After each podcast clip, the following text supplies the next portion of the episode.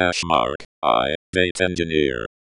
My name is Daniel. Some call me the data janitor, and I'm building Pipeline Data Engineering Academy, the world's first data engineering bootcamp.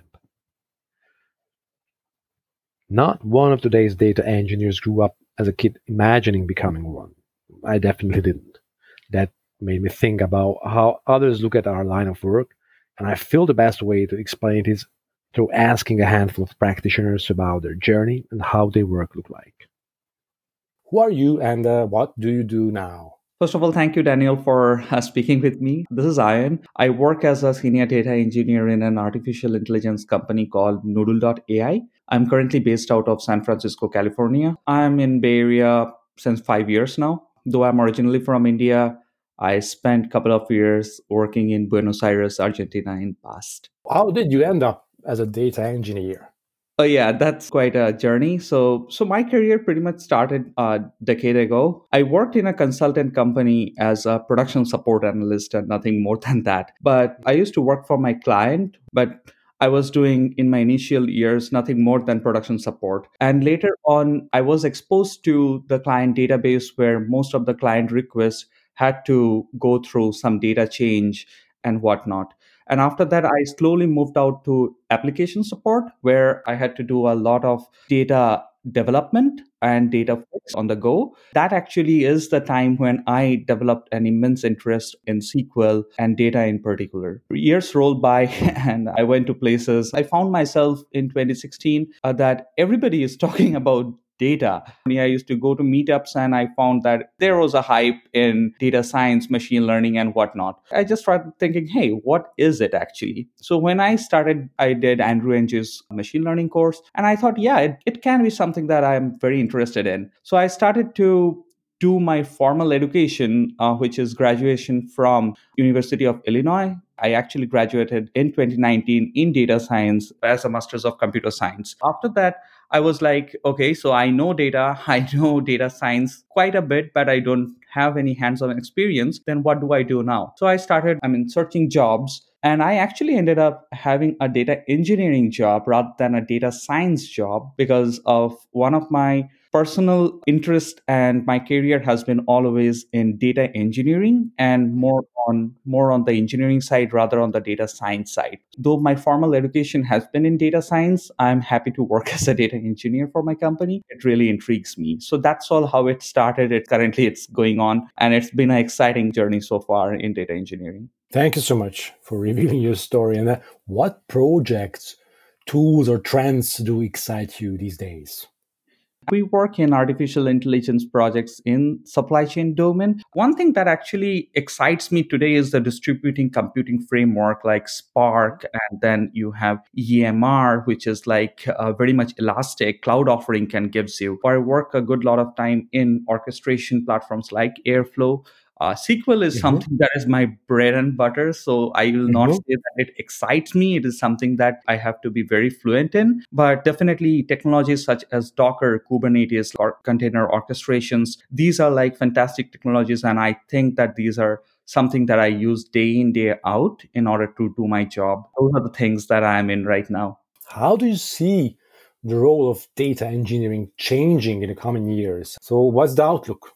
If you have asked this question to everybody, everybody might have a different answers. But I hope.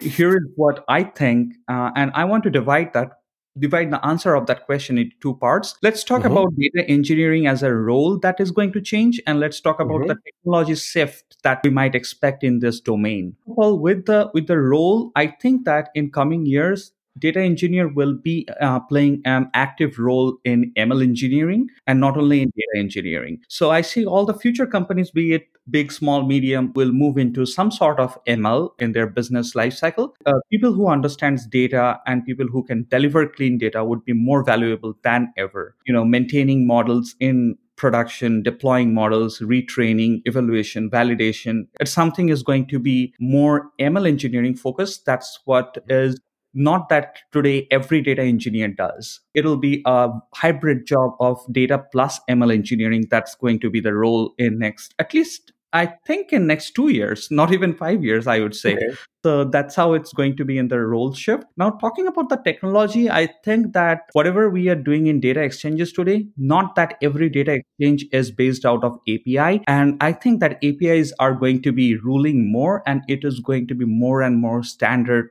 a way of exchanging data. API engineering, be it web, be it apps talking to each other and whatnot, is going to be critical. I do also think that cloud is already here. You're not going to do anything on prem in coming days. You need to shift your focus to cloud and you need to utilize those cloud technologies and services that are actually available, be it any cloud, maybe AWS, maybe GCP, maybe Azure, but it's going to be cloud heavy and on-prem less. When you have the power to just switch on any infra that you like through your code as an infrastructure as a code, instead of maintaining like five, 10 engineers working like seven, eight days to bring up your infrastructure of a project, why not? I mean, you should be going to cloud rather than coming to on prem. I also see that containerization, Dockers is going to be the standard, be it for all existing app or be it for the apps that are getting ready. So any data engineer, software engineer who are kind of working in this domain need to understand very clearly how Docker works and how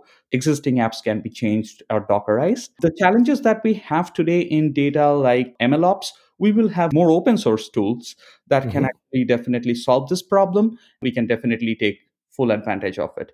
What piece of advice would you give to the ones who are just like starting out their career in data oh, engineering?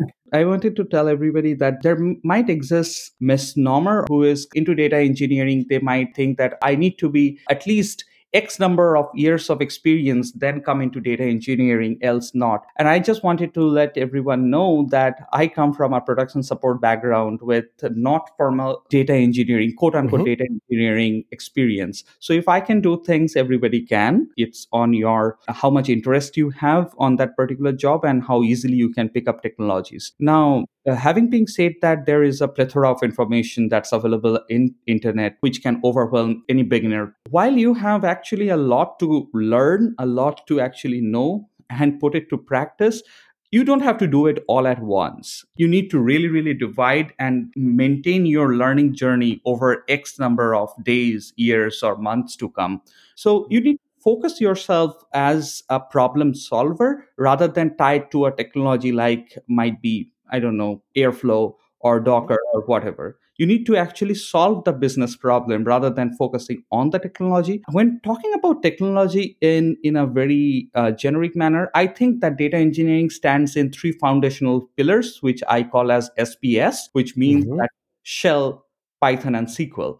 Hey, oh, SQL yes, is, yes, I'm in love with that. Yeah, SQL is back, so you can't do anything. So if you know English, you should know SQL. That's the way that you talk to data and you talk to people in English. So that's going to be that. You need to pick up those three things, and they are very easy things to pick up. You need to pick up Shell, you need to pick up Python, and you need to pick up SQL. I do also think that a little bit of DevOps kind of mm-hmm. exposure is also necessary when you are working in a real life project like concepts like CI CD, Jenkins, mm-hmm. uh, container deployment, and these things. Do you listen to music while you are in the flow and, and programming?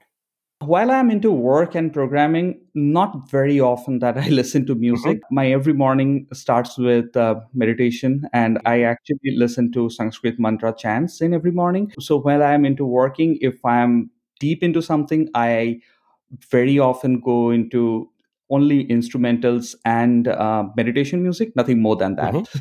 Did you have like a great meal just recently? Either you cooked it by yourself or just like, you know, grabbed the cornerstone for takeaway? Like No, actually I learned cooking salmon in a very classical way. I love salmon and I started cooking at home and that's been uh, something that I have been doing since last 2 3 weeks. I just fry it in butter and I just put some ginger and you just mm-hmm. sprinkle some garlic salt on top of it and it actually is fabulous. Thank you. If you are a data engineer and you feel like sharing your story, reach out. I'd be happy to chat with you.